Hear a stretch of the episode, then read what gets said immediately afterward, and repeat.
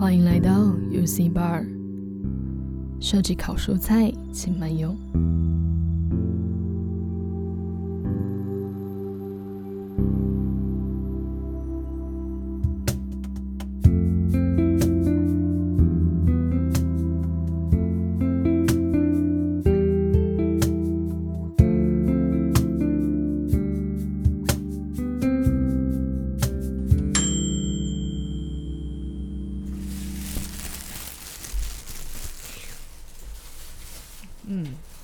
错，还不错。哎，三组，你在吃什么？这个叫水煎包啊。哎，可是你平常不会买水煎包啊？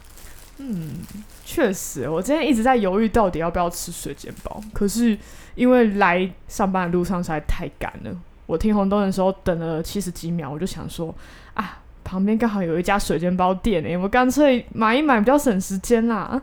然后我就这样，呃，没想到三分钟就买好了，超快！哇，这也太快了吧！是是？没想到你今天竟然能够在打卡时间前就能来这里上班了。嗯，啊，这个就是要拜这个他们开在这个红灯旁边这个位置所赐啊。哦，这也让我想到啊，前几天我在公司附近的商业大楼有发现他们底下呢有一些小摊车。那那些小餐车的便当啊，其实他们自己是有店面的，但他们就把这个便当推过来这边卖。那似乎也是想要卖给那一些呃，在这个大楼里面啊，没有时间买便当，但是又不想花钱叫外送的人。哦，你真的有看到有很多大楼的人在买吗？哎、欸，有哎、欸，而且我自己经过啊，也会觉得说，呃，之前都没有看过这一家店，但是他。有餐车，所以我就会很好奇的去看一看，因为我也刚好也不知道要吃什么呀。哦，是没错啦。哎、欸，可是我们不要再这样闲聊了吧？什么时候要讲重点啊？我刚才讲的这些就是重点啊。哈？什么意思？哦。我刚才讲的这一些啊，里面有没有听到一个我想表达的是，这一些不论是餐车还是刚才说的水煎包，它帮助了我们的使用者买东西的人一件事情。什么事情？就是让你不要迟到，然后也让我可以不用思考，可以快速的得到我要吃的东西。欸，我真的很佩服你，我们这样随便聊一聊，你也能有这一些洞见。哦，其实这最近有一本书是叫做《创新的用途理论》，它给我了这些灵感啦。哦，怎么说？听起来很厉害，说来听听。这本书呢，他说在不同的情境之中，就算是同一个产品，也会有不同的用途，所以我们要更了解使用者的情境的脉络，才能知道产品真正的用途是什么。所以回头来看，刚才我们。讲的餐车以及水煎包，他们都有一个同样的用途，在于说可以提供我们的消费者快速、方便、果腹的一个食物嘛。哦，对啊，那我在想，他们有可能彼此就是敌人，如果摆在同一条路上的话，有道理耶。他们竞争的变成不是这个食物到底有多好吃，而是这个位置以及他们到底能帮使用者省下多少时间。对呀、啊，所以这本书也启发了我，让我了解到说，呃，了解用途才能辨识出真正的竞争对手嘛。那我们也比较能因此发挥自己的优势。嗯，哦，原来书中所谓的用途，指的并不是说我们今天把这个东西用在哪里，就比如说我今天拿一罐防蚊液用在我的伤口上，而是。指的是一个使用情境吗？应该更精确来讲的话，是这个用途呢，是人在这个情境中，你要解决一个他要的任务嘛。那这个解决任务中，你有没有提供更进步、更省时、省力、省钱、有效率的一个途径？那它也未必是产品的功能本身。所以像刚才提到啊，像水煎包。卖水煎包，你可以可能会想说，呃，要在水煎包的口味上，你要有一些精进。你想要卖有菜的、有肉的，或者是包一些很稀奇古怪的一些呃食材。要包什么？嗯，其实我也不太确定。包之前素雅有可能也是一种组合啊。但是你包了这么多，想了这么多，结果会来买的人就是这一些人。那为什么他们会来买？好像也不是因为你做的特别好吃。欸那是因为，因为你很可以快速的出餐。哇！可是这样，我身为一个水煎包店老板，我要怎么知道我到底要拓展的是想要吃稀奇古怪口味的客群，还是那一些赶着买早餐的人啊？哦，这就必须聊到我们这本书《创新的用途理论》里面告诉我们说，其实我们可以有一些方向来找到我们。消费者重视的、在意的用途啦，诶，什么方向？像是我们可以从他说是从生活中寻找灵感，然后可以思考为什么有些消费者愿意花钱买你家水煎包，但是为什么有一些消费者他不愿意买你家水煎包嘞？嗯，我猜可能大家的需求不同吧。有些人可能像我一样在意买这个东西快不快，可是有些人在意的就是他想要好好的享受一个丰盛的早餐，然后里面要有菜有肉，然后还要有优格、水果，然后再来一杯饮料，才能符合他对早餐的需求。对啊，这也代表说，其实我们消费者有很多不同的价值观嘛。嗯、但或许我们可以从来购买我们产品服务的人中来了解，真正会购买产品服务的人，他看重的是你的，到底是你的健康，还是方便，还是其他的？嗯，真的，我觉得如果呃自己是已经有一些忠实客户，去了解他们为什么喜欢你们的产品，是一件很重要的事情。那如果是想要拓展去。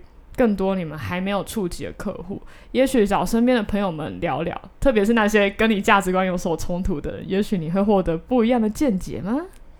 哦，对啊，其实这也让我想到哦，最近我才听到了一件事情，有些人呢，他为了去居家清洁嘛，他可能会去买抹布，但是这让我有一点冲突感，在于说，呃，可是我的阿嬷还有妈妈，其实他们都是把不要的衣服剪一剪当抹布这样子啊。不瞒你说，我也是这样啦。是哦，对啊，就有什么不要的毛巾啊啊，不要的袜子啊，都可以拿来当布用哎，干嘛还要去买一条？好贵哦！哇，但我觉得这个蛮好的说明，其实书中有提到一件事情啊，如果、哎、如果这个消费者他不买你们家的产品啊，是不是代表他有另外一个变通或者是勉强凑合的方式呢？太有趣了吧！天哪，就是为了省钱，真的无所不用其极。而且我之前在书中听过一句话，就是贫穷会让你更有创造力。哦，看来发挥勤俭持家的精神，也可以让你找到人生中的另外一条路啊。不过呢，书中还提到了一个我觉得蛮有意思的一个用途，而这个用途呢，并不是在我们脑海中会有的一个做法。像是有些产品嘛，它可能会用在你一般来讲，你不会觉得它应该要用在这里的地方，像洗面乳拿来洗鞋子啊，你会这样用哦？我是还没有尝试过啦，但之前在网络上看到不少人在讨论某一些开价品牌的洗面乳，洗鞋子、洗屋子、洗厨房超好用的，但是为什么要把洗面乳原本洗脸的东西用在这么？不是属于原本他应该要用的地方的。我突然想到，很多人不是说他早上醒来就是一头雾水，会把洗面乳当牙膏用吗？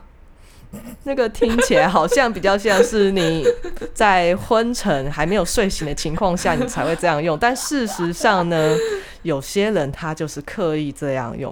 啊，我知道了，他们就是挤了，就是昏沉的时候挤上去，发现啊。好像挤错了，到底要拿来干嘛？刷鞋子好了。不要误会人家，应该是认真的。哦，但这也让我想到，我们刚才从水煎包啊一路聊到抹布以及洗面乳，有没有发现一件事？嘿，如果我是卖水煎包、卖抹布，然后或者是卖洗面乳的厂商，有没有发现我们的竞争对手都跟我们可能都不是同一个产品服务的人？哎呀，好像真的哎，对啊，像洗鞋子，一定现在有卖那种鞋面的清洁剂嘛？那、嗯、他会有想过洗面乳原来是他的竞争对手？蛮难想到的。对啊，所以这在创新上，我们就蛮需要先了解我们消费者、使用者的所在意的用途到底是什么，他到底在什么样的情境会遇到什么样子的事情，然后让他去寻找一些产品服务有这样子的用途，让他可以去满足这样子的任务呢？嗯，那我觉得大家很重要就是培养这一个观点吧，就是从生活中自己去多多思考，从自己问起啊，就是你自己为什么会想要花钱做这个选择，然后为什么又不愿意去做另一个选择？那也可以问问你身边的人又是怎么想的，也许就会为你的创新提供更多 idea。嗯，哎、可是虽然说知道要创新，但为什么还是有些人？嗯，做得起来，有些人好像就还在路上这样子。哦，其实创新嘛，本来就会遇到一些困难。虽然说我们刚才说找到使用者他所在意的用途，可以帮助我们的创新往对的方向。不过呢，一般来讲，既然很多人都知道要创新，那企业也知道要创新，但他们在某些时候都还是会遇到一些困难的啦。什么困难？比如说，创新的用途理论之前其实还有一本叫做《创新的两难》。那《创新的两难》这一本书呢，就提到企业它遇到的两难呢，有一个是来自于说，像股东啊，还有主流市场的这个客户呢，因为他们可能已经有一个既定的产品服务在服务着他们所遇到的这个情境还有任务嘛。嗯。所以呢，这也会影响到企业内部的人到底要怎么去分配自己的资源到要研发的产品服务上。毕竟出钱的人。有话语权，那企业呢，嗯、要赚钱嘛，所以要先把一些真的不符合这些客群、嗯、还有股东的想法的这些 idea 先把它删掉。嗯，哎、听下来啊，就算跟股东们讨论之后决定要创新，但一开始创新总不可能马上就把这个事业大到可以养整个公司啊。那原本这一些还在我们公司需要养家活口的员工怎么办？嗯，就觉得啊。一方面又要考量自己本身企业内部的成长跟资源安排，一方面又要考虑股东们的想法，真的非常的两难诶，就像这本书的名字一样。对啊，你提到的这一个，就是为什么企业在创新的时候，他们会遇到这种进退两难的一个状况，就是钱嘛。还有就是跨出了第一步，但是不知道这个第一步到底是导向成功的，还是完全导向毁灭。那这些都一再的影响企业对于创新的这个决策，到底要投多少资源，或者是说干脆等别人先做好创新，然后再并购，又或是先等别人去经营这个比较小众一点的市场，等到可以好像可以赚钱了，然后再去投入。唉。确实，企业创新就是真的很两难呢。但我原本在想，是不是就这样无解了？我们只能一直不断尝试下去。但是这本书还是有提供我一些新的想法。就算这么两难，我们还是可以去布局，去布局我们要怎么创新。但是在布局之前啊，要先认知到自己想做怎样子的创新。在书里面，作者就分成了两种，一种是延续性创新，也就是说。嗯、呃，我们在既有的产品上想着怎么让它更好、更符合我们使用者的需求。就比如说刚刚讲的水煎包的例子好了，我们有可能让水煎包的皮更 Q 弹，里面的肉更多汁吗？还是上面撒的香料会让使用者觉得哦更好吃呢？那破坏性创新可能就是釜底抽薪的来一个之前从来没有想过的组合。比如说，我们推出一个甜的水煎包，然后小小的水煎包在下午茶的时候卖，诶，你会想吃吗？嗯，听起来还不错诶，从来没有看过。不过你是怎么发现这个有可能会卖给像我这样子下午茶时间会出去买小点心的人嘞？哎，像我自己哦，就是每次到了下午时间，就想要找一些小小的东西。来让自己醒脑一下。这种东西不能太油，然后不能太重口味，也不能太大，不能太多，才能符合我们这一些呃女生又想要减肥又想要吃点东西的需求。而且最好是要有一点甜甜的，才会让自己觉得哦幸福感满分。哦，这样听起来，这个水煎包就跟原来的那个咸咸的有菜有肉，它可能要解决正餐的需求就不太一样了呢。欸，如果真的有这样的水煎包店，它一定会大红大紫吧？可是光想要做这么创新的事情，就觉得很冒险欸。到底要在怎么样的考量下才能走这条路啊？是不是真的要先赚很多钱，才能想说我来做一些冒险尝试看看？确实是会有蛮多风险的，毕竟原本的事业做得这么好，那原本的钱就赚得这么多，那为什么？我们要分配来做这个比较创新的做法，那当然我们不想要让竞争对手来超越我们嘛，但我们要怎么去布局我们原本有营收的这一些钱，它有一些还是要投入我们的本业，但是另外有一部分可能还是要来做这个创新，为了我们的未来打拼嘛。没错，诶，那要为了未来布局啊，就要提到我们今天要介绍的第三本书《to Win》。那既然有个 zone，就是意思说我们又要来切区块了。那在这边呢，我们把如何投入资源的区块分成四个。那其中跟延续性创新有关的，就分别是绩效区跟生产力区。那在这边呢，就是讲说，诶，如果你把资源投注在这些区域的话，就会为你的延续性创新带来更多好的影响。那第一个呢，也就是绩效区。那这个部分就是会跟你公司的业务营运比较有关系啦。那今天如果你是大企业的老板啊，想要提升公司的绩效，就可以试着将资源投注在客服或是业务等部门。今天如果你是前面提到的这个水煎包店的老板，一人身兼多职的话，想要提升绩效，就可以多多关注业务营运这方面的嗯资源的分配这样子。那另一方面啊。跟公司延续性创新有关的，也就是生产力。如果今天是大公司，人资、技术、法务，还有你们的设备，都是可以去琢磨的点。那今天如果也是一人身兼多职的小水煎包摊，注意你的煎锅，注意你的绞肉器材，注意你嗯包水煎包的这一些器具，都可以为你的生产力提供更多的帮助哦。那这些都是我们经营一个企业的本钱嘛。那做完延续性创新，我们还能做一些什么啊？我们不得不回到刚才提到的破坏性创新。刚才我们已经知道绩效区和生产力区可以带给你一些资金、一些本钱嘛，也是你的本业嘛。对，嗯、但这边呢，其实还有两个区域，一个是孵化区，另外一个是转型区。孵化区这边呢，以企业来讲的话，就会是成立一个实验室，可能一个 lab，或者是说创新孵化器这类的一些名称的一个组织，嗯、那会独立在现有的企业的业务之外。那通常投在这边的资金呢，可能也是要好几年才会回报。那以刚才我们水煎包的这个生意来讲的话，身为水煎包的老板，或者是他可能是一个有合伙人，或者跟家人一起做这个生意，他自己已经包办了绩效区还有生产力区，但他可能还没有余力可以自己再 handle 住这个孵化区，那他可以找他的朋友或者是家人来思考看看，尝试看看，来制作一个更创新的一个水煎包的一个点子，然后来去找一些。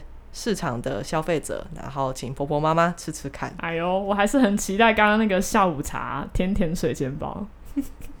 哦，甜甜水煎包，或许婆婆妈妈他们给你一个很正向的回馈后，然后你发现哇，卖这些十颗水煎包都卖得动，而且卖得下去，重点是都卖完了。然后他给你带来了你原本本业水煎包的收入到达十趴的时候，哎呦，那你觉得要做什么事呢？感觉好像可以把这个事业做大一点哦。没错，所以接下来进到我们的转型区，转型区的话，以一般的大企业来讲，就会需要组织一些部门的资源，来让这个新的 idea 能制定它的商业模式，嗯、让我们这个已经赚了一笔小钱的这一个 idea 呢，可以稳定的获利经营下去。嗯、那以我们水煎包来讲。我们或许自己原本的煎台已经在煎原本的水煎包了，那我们是不是有可能 再另起炉灶，然后再聘一个人，或者是找你的朋友或家人一起来煎这个下午茶时段才会卖的甜点水煎包？哇塞，我听得都非常心动诶，好期待就是这个转型的发生哦。虽然说啊。要转型很难，要创新很难，但是如果做起来，真的会有一种梦想成真的感觉啊！可是所谓梦想嘛，大家嘛都知道，需要慢慢的努力，急不来啊。但是虽然急不来，我们还是可以从中慢慢的学习一些什么吧。所以啊，我们来总结今天我们所说的这一些知识，那希望能够帮助大家。在创新，或者是你有一些新的 idea 想要发展的时候，可以走得更顺利哦。哦，诶，第一个是什么啊？第一个就是我们刚才提到的创新的用途理论，也就是说，我们要了解使用者的情境，还有产品的用途，才能定义出对的问题，然后才能掌握住市场机会，让创新往对的方向走。嗯，没错没错。那在此呢，也能培养自己去观察。各种不同的价值观，试着去以更新的角度切入来看自己现在做的事业，也许你会有不同的发现哦。在创新这一条路上呢，也必须要清楚地认知到，创新其实本质上呢，可以分成延续性创新以及破坏性创新。在《创新的两难》这一本书里面。这两个代表着不同的市场，延续性创新它是对应着主流的市场，而破坏性创新对应着小众或者是边缘的市场，而企业应该要有不同的策略的布局来投注资源。嗯，而且这个边缘小众啊，可能也只是一开始边缘小众，也许你将这个破坏性创新发展起来之后，它也可以成为主流市场的一部分哦。在开创这一条未来的路前，我们就可以先来想想看，要怎么去投入我们创新的资源。而在《Zone to Win》这一本书里面呢，企业可以依照四个区域的特性来投入资源，那并且扶植这个企业的创新，来保持创新的动能。那我们一切就是先从孵化区开始。有一个简单的 idea，很多的 idea。那当你发现其中有一个 idea 它有利可图的时候，它就可以迈入到这个转型区。那我们一起来找它的商业模式，那也一起来布置它，成为我们最终绩效区本钱这一边有一个本业之外的一个收入。嗯，听起来就是先顾好延续性创新，然后用本钱去孵化。然后孵化成为转型之后，转型就有可能回来变成你的绩效，为你的企业带来一个正向循环。正向循环的启动呢，我们可以先从读这三本书来建构我们对于创新的认识。那再次跟大家推荐我们这三本书，第一本是《创新的用途理论》。这一本书呢，原本是设计系的学生以及商业管理的学生呢，或者是相关背景的人，也比较容易读得下去的书啦。嗯。但是到第二本呢，《创新的两难》，这个会比较偏向商管类，那所以很推荐大家先读刚才说的用途理论这一本，然后再到《创新的两难》。接着呢，再到最后一本《Zone to Win》，那这一本目前因为它只有英文版，可能有一点硬，所以呢，先建议大家先把前面那两本读完，然后再来读这一本。好啊，大家也别忘了，除了知识的成长外，也培养自己一个心态，在创新这条成长之路上啊，能积极，但是不能焦急啊。那希望我们的 Podcast 都有在你们这一条路上提供一些什么帮助哦。好啊，那这集就到这边结束啦。大家可以持续关注我们设计烤蔬菜的 Podcast，可以在 Apple Podcast、Google Podcast，然后还有 Spotify 上持续收听我们的节目，让我们一起为更好的未来迈进吧。那我是山竹，我是木树，我们下次见。